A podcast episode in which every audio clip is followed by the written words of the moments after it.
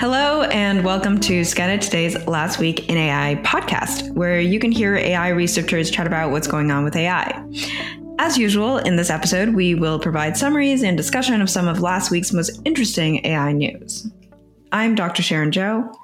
And I am Andrey Kurenkov, and this week we'll discuss AI for Alzheimer's prediction and for climate modeling, some research into detecting phishing and for benchmarking everyday life activities, stuff about deepfakes and bias bounties, and a few fun stories about robots.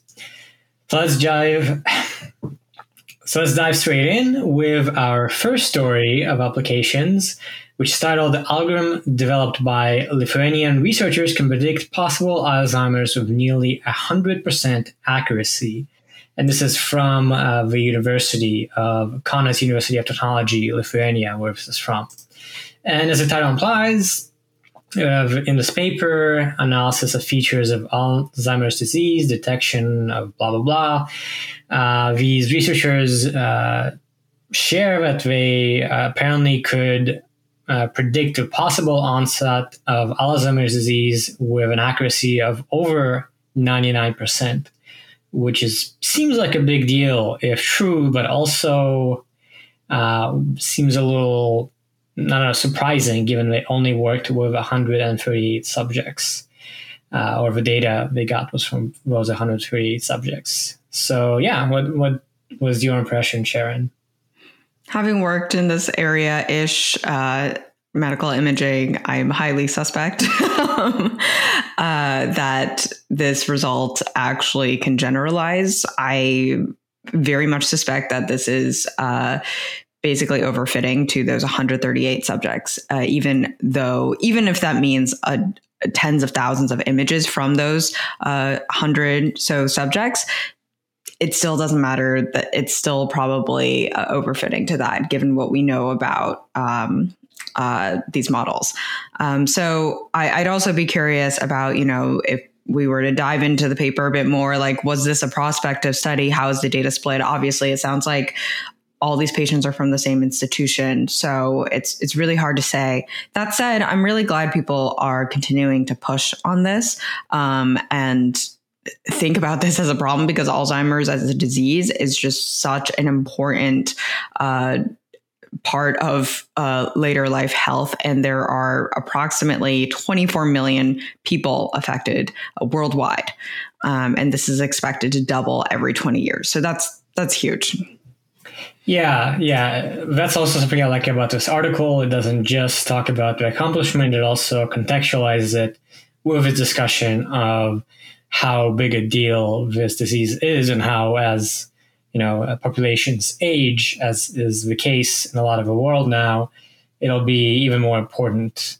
And I agree that it seems likely that there is some flaw here. I mean, they had 50,000 images for training and 25,000 for testing. So they did at least split that, but, uh, you know, they categorize into six different things. And uh, particularly because it was only 138 people, it does seem like there's a good chance it won't work as well uh, when um, when uh, it attempts to be uh, expanded. But they're looking into that now. So hopefully, you know, they follow up with it and expand on this and, and see how it goes. And on to our next article titled Columbia to Launch $25 million AI based Climate Modeling Center. And this is Columbia University. Um, and uh, it is the National Science Foundation, the NSF, that's chosen Columbia University to lead in the creation of this uh, climate modeling center, um, and it's called Learning the Earth with Artificial Intelligence and Physics LEAP. Uh, so this is a really important collaboration um, with uh, both NCAR, the National Center for Atmospheric Research, uh, and uh, GISS, NASA's Goddard Institute for Space Studies. Um, and this will very much be pushing the next generation of data driven physics based climate models. So bringing in, you know, the physics, but also uh, the deep learning side or data driven um, learning side uh, of neural networks and AI in general that have been making these big leaps and putting them all together to try to help with climate science. So this is a a very important collaboration and just the seed of what is uh, what'll what'll be something big. And I think this is also very big because um, the essentially the the next generation of students going into Columbia University and other universities right now care a lot about climate change. And so I think this will be very relevant and be a very popular center. Yeah, yeah, I completely agree. I think, uh, as you said, this article notes that the center will train a new wave of students that will be fluent both in climate science and with big data sets and modern machine learning, which I presume is, is somewhat rare. Uh, at least, you know, a lot of people who are in AI definitely aren't as aware of the physics of climate science. And it looks like also from the article, they'll um, the center will do some other things like create uh, infrastructure for it. So it says in collaboration with Google Cloud and Microsoft, uh, they will create a platform to allow researchers to share and analyze data. So uh, that's also seemingly kind of a big deal and so yeah, I think uh, it's it's nice to see this climate modeling center, uh, given that's a really essential task, and it's nice to see the NSF enabling this sort of initiative through this big investment. And onto our research articles. The first titled Machine Learning Technique Detects Phishing Sites Based on Markup Visualization. Uh, and this is about a uh, and this is about a, a, paper that's come out using machine learning models trained on uh, the website code, the raw HTML, uh, to improve detection of phishing sites. So one thing that's really cool is that you, they use something called binary visualization, uh, and what that means is they look at all the uh, markdown and they sorry uh, they look at all the markup and uh, they basically encode uh, different things different colors. Uh, so, for example, um, printable ASCII characters are assigned a blue color, null spaces, uh, null and spaces are black and white colored. And so they create this basically visualization of what uh, the HTML markup could look like. And they feed those visualizations into a neural network or machine learning model and uh, be able to see the difference uh, between a phishing attack and the actual website. Um, and this is, I think, a really interesting approach of representing and pre-processing that website data. That's where that's where a lot of that innovation is coming from. Yeah, I also found it very neat that they use this visualization technique of just turning like HTML text, just taking the text and then making an image out of it, this kind of uh, rectangular image, because of course uh, convolutional neural nets can process images pretty easily, and, they have examples in this article of what a legitimate web page looks like versus a phishing web page. And at least for this example, you know, it's it's pretty stark the difference. And I suppose some kind of fake websites you would expect the code to maybe have that hint, uh, even if it doesn't look that different from the legitimate website. So this is a neat concepts and uh, kind of interesting why they did not go with some sort of text processing approach and instead converted it to an image and went that way. Uh, but yeah, cool to see that um, this approach works and that you know this is another application where I wasn't aware of uh, machine learning being usable. You know, detecting phishing sites and now I know, and it appears to work pretty well. I definitely think a text based solution would work. uh, and just directly looking at raw HTML, I think would work for a text based model. So I think uh, this is just one way of representing that data. Um, and yeah, I, I, can imagine that a text based solution is forthcoming or perhaps is already uh, out there as well. Um, and I think one, just one other note about this that's interesting there is this, you know, cat mouse game of like phishing attacks and then ways to detect it. Um, something that I find really interesting about this approach and just looking at the raw HTML is that I don't think a lot of people doing phishing would be would want to put in the effort to uh, fool this algorithm. Like the, this actually, I think, could eliminate a lot of different phishing attacks, unless there's like some phishing creation platform or site um, that can help you format it so that it looks exactly like uh, a non-phishing website. But I think this is a great example of something that you know in practice could actually be very useful either the text-based solution or or the visual representation uh, just using the raw html i think is is is a good way at it yeah i i also think that and just browsing a paper a bit uh, it does as far as i can tell there's not a huge amount of prior work they're citing on using machine learning for phishing detection. Uh, of course, uh, this has been done to some extent for emails, where it's a, another big problem of phishing. So there, presumably, they, they use text-based approaches. Uh, but as you said, it's a cat and mouse game. Presumably, the, the hackers will improve their um, HTML to look more legitimate. Um, but yeah, at least for now, you know, we are a bit ahead. So that's good. And on to our next uh, research story. We have Stanford's behavior benchmarks.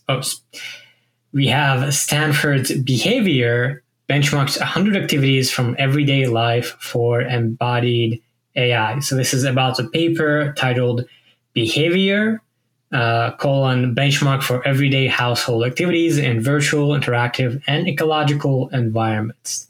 So, as the title suggests, the idea is to create a simulated uh, virtual benchmark where agents, AI agents, could interact with the environment in a kind of household setup to perform everyday activities. And the ecological part means that it, you know, it looks kind of like a normal apartment. It's not some really weird, I don't know, simulated world, but it's based on real apartments and how they are laid out and uh, what they have in them. So, yeah, personally, I think this is pretty cool because so far in robotics and in reinforcement learning, we have different benchmarks, but they are really kind of somewhat um, removed from what people do. There's like block stacking, there's, I don't know, using hammer, but nothing that approaches, you know, what we could say is a long term goal for AI agents that are embodied to do. And it seems to make sense to say that these everyday household activities are a good measure of how useful AI agents are getting to be. And a 100 of them is pretty impressive. So, yeah. Uh, what did you think of it, Sharon? I think this is a great set of benchmarks to come out, uh, especially since I think we've already been doing this empirically from a lot of pieces of work. I mean, just the the act of watching the output of our robots, you know, just with my own eyes, oh yes, this looks about right. Um, but now codifying it and kind of uh, being able to quantify it in a way is is really really useful. And I so I thought this was um, a great way to uh, establish a benchmark for essentially what's normal behavior um, and whether a robot or some other agent could perform normal behavior. Um, and so I thought, you know, just to give a few examples of what that means is they had, you know, different things like bringing in wood, collect misplaced items, move boxes to storage, organizing file cabinet, throwing away leftovers, putting dishes away, just things that we as humans like they're like such normal, easy, everyday behavior, but they are actually quite difficult for robots right now. Uh, so just being able to uh, say, "Hey, we're close to this," or "We're not close to each of these things," is is very useful, um, and be able to quantify what exactly does that mean. Like, what are all the actions I take for putting dishes away? What do I look like? Yeah, yeah, exactly. I think it's it's a nice formalization of this very broad question of how do we benchmark, you know, AI agents' ability to do the sort of stuff we do every day. And there are 100 activities, so it's kind of interesting to browse, as you said, different examples. A lot of them involve cleaning, cleaning your closet, cleaning your garage, cleaning the oven. Uh, and these uh, were actually chosen uh, based on results of the American Time Use Survey. So they, you know, they actually did look into what people spend their time doing, and then chose a subset that is possible to simulate uh, as far as household chores for everyday life. So they, they simulate this with a physics simulator and they allow this uh, virtual reality platform to collect demonstrations. Know, what's interesting is uh, this paper is purely about the benchmark. So there's no, there's some results as far as trying to replicate what people are capable of in virtual reality, but those are quite limited. So it's it's really just setting up a set of tasks that is really really difficult by present day standards for reinforcement learning and robotics, and then hoping that in the future we can tackle this challenge, which is which is not usually what we see, and uh, hopefully will will uh, lead to a lot of work trying to tackle these challenges. Right. And onto our ethics and society articles. The first is deepfakes in cyber attacks aren't coming, they're already here. Uh, and so this is about, uh, you know, in March, uh, the FBI had released a report declaring that malicious actors uh, will use synthetic content, so deepfakes, for uh, cyber and foreign influence operations in the next year or year and a half. Um, and this, of course, includes deepfakes, both video and audio, uh, created by AI. Um, and this article is about uh, is about uh, Rick McElroy at VMware's role in um, doing crisis and incident response. Uh, and he works closely with these teams, and he spoke with several CISOs uh, of prominent uh, companies about the rise of deepfake technology that they've seen, and they're concerned right now. Uh, they're already seeing, you know, ransomware as a service, R- RAS, RAAS, and I think we've covered that a bit in our podcast before. Um, and it's just it's already here. It's not like it's it should be some kind of forecasted thing. It's already impacting different incident response teams. Yeah, uh, so this is kind of a take from this perspective of uh, this Rick McElroy, who's the author, and uh, he shares some interesting details from his conversations with these uh, people from prominent uh, global companies. For instance, he shares an example about Recorded Future, which is an incident response firm, which said that threat actors are, you know, on the dark web and are offering services and tutorials on how to use uh, visual and audio deepfakes. So there's now these like secondary markets where hackers don't have to be uh, experts or don't have to already know how to use these deepfakes, but can sort of be guided through it. And um, yeah, it seems like there's kind of a, a tool set being built up for malicious actors. And uh, in this article, uh, he also says that he spoke with people whose uh, security teams have observed deepfakes being used in phishing attempts or to compromise business email. So personally, I found this kind of interesting. I didn't realize deepfakes already being used in cyber attacks. Uh, my impression has been, you know, there's a lot of worry about deepfakes, but we haven't seen any examples of them really causing harm. So personally, I found this quite interesting. Um, did this align with your perception of the state of deepfakes, Sharon? I thought there were kind of unsophisticated attacks happening. Um, and I think like people have been more and more just more, I think yourself included, Andre, using uh, kind of deep fakes as like profile pictures or whatever, um, both benignly, obviously, uh, and and maliciously um, in different ways. So I think uh, I I know that it's like this undercurrent. Uh, I didn't know how rampant it is and how much there there have to be defense systems right now. Yeah. So uh, to your note, actually, this is kind of a fun story. Uh, earlier, I think like a month ago or so, I got bored of my profile picture on Twitter and Facebook, and I, I thought about what to change it to, and I actually created a deepfake, so to speak. I uploaded my picture to Artbreeder, and then uh, you know this um, generative model created kind of a version of it, and then I messed around with it, and then I uploaded it uploaded it as my profile picture on um, Facebook. And I suppose the good news is people immediately saw that something was off and were actually quite creeped out and, and called me out on it. So it was kind of funny. Um, so yeah, I, I, guess the good news is um, so far they aren't really quite photorealistic, uh, especially voice. I think is something that could conceivably be used in really bad ways, but uh, they're not quite there yet but it seems like we're moving in a direction. And yeah, interesting to read this article that kind of shares those details.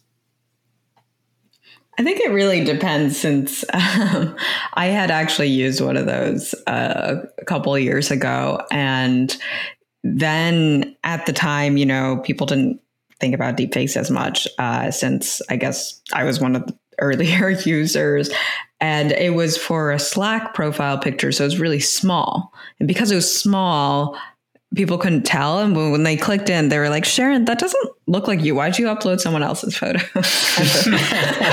like, okay, I can see how this is awkward. yeah, yeah, I do think, uh, as you said, probably going forward, you know, hackers will have to think of how to use these best and you know, we already know that social engineering is one of the best ways to to do hacking, so to speak, right? Just dealing with humans and fooling humans. So I could imagine that deepfakes could definitely help there when people aren't expecting them, at least not yet.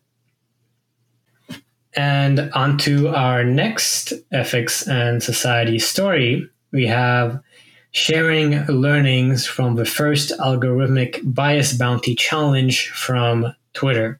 So we discussed this a couple times. We covered that this was a thing, that in August uh, of this year, there was the first algorithmic bias bounty challenge where Twitter invited the ethical AI hacker community to basically inspect its cropping algorithm, which got some heat, to try and detect issues with it, so bias and other potential harms.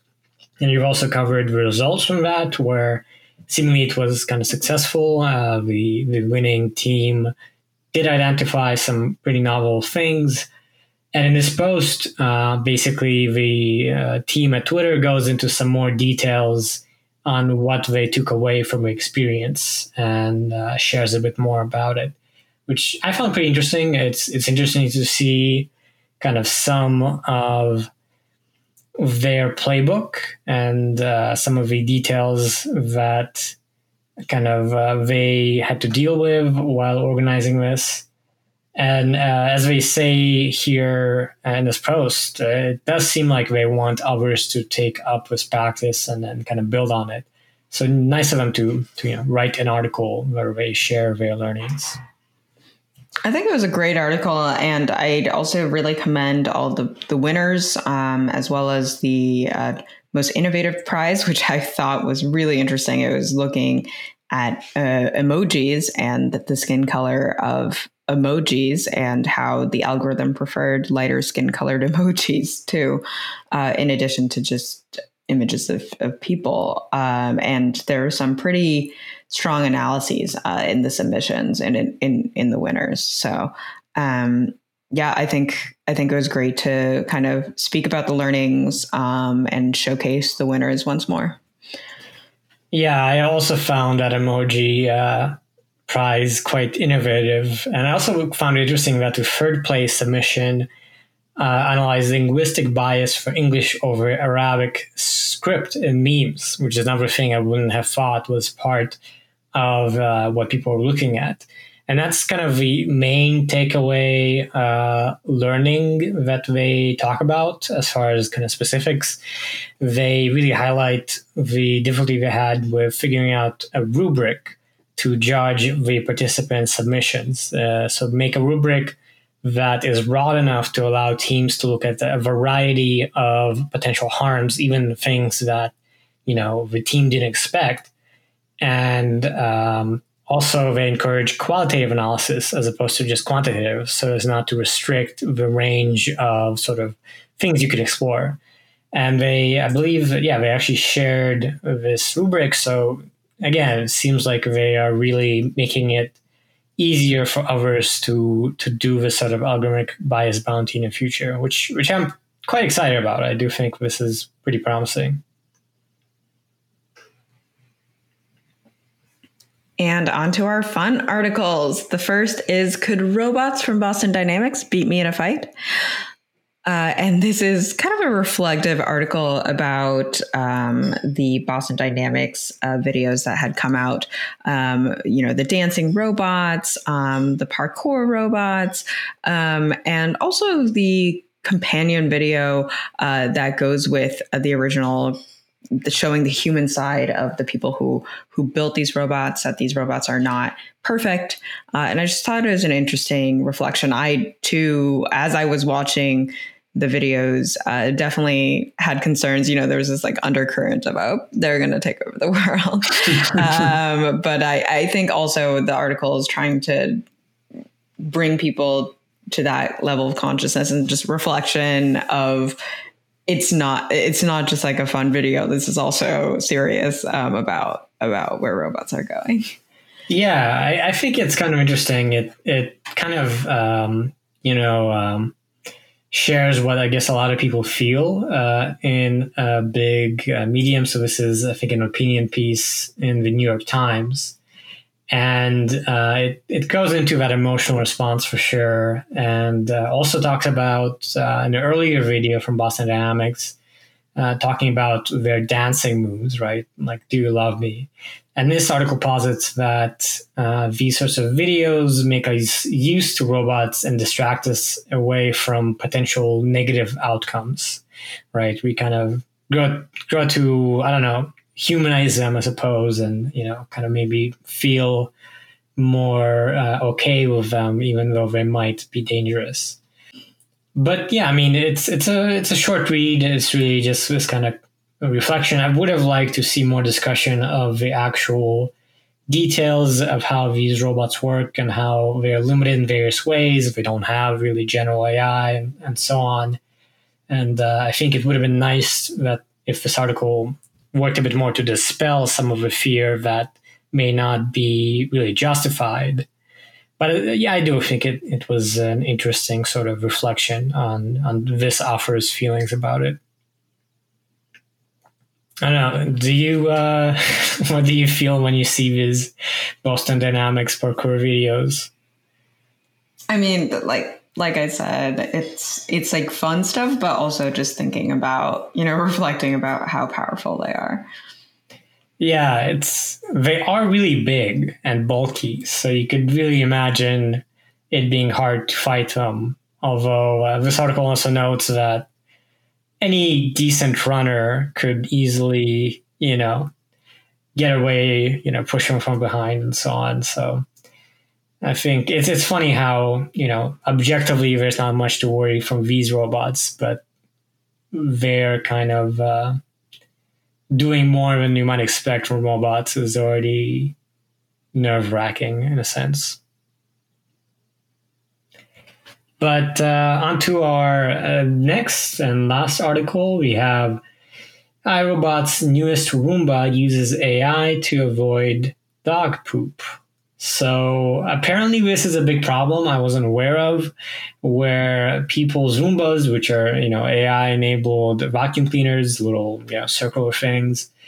Um, apparently, people have an issue uh, where their Roombas, you know, catch some dirt and in some instances some dog poop, and then it spreads it out, right? And that's a whole big mess and it's it's kind of funny. This article actually is all about how the latest model, the Roomba J7 Plus, you know, they really worked hard for this problem specifically. You know, they they this new Roomba has a camera and a computer vision model, and apparently they collected a data set with these sorts of objects and, and worked very hard to guarantee that this won't happen with this $850 vacuum cleaner.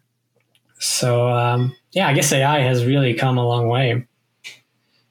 It's such a gross application because you know exactly what happens if it uh, does uh, if it if it catches the dog poop.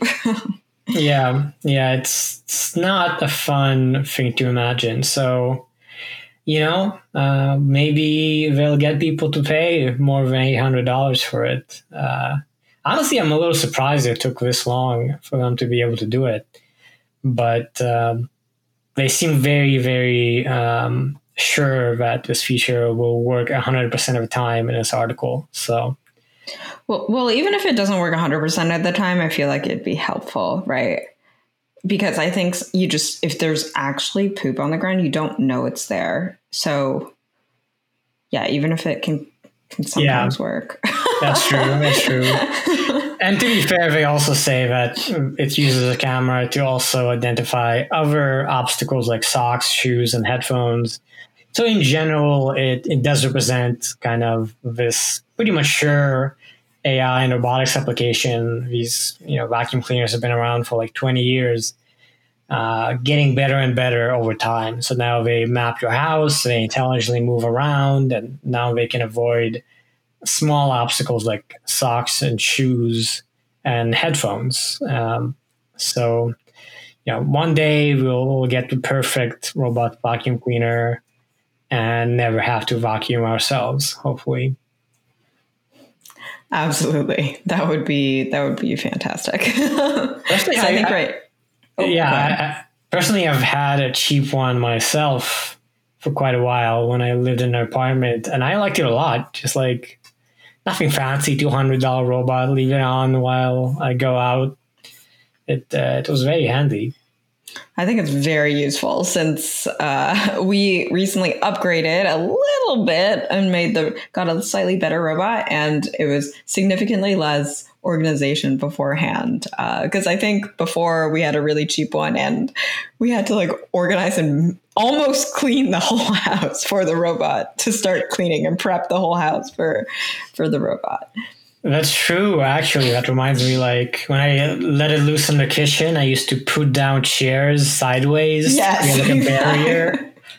yeah, yeah, that was uh, funny. And yeah, now I think you can get fancy. Like tell it, you know, which parts of the house to move around and stuff like that.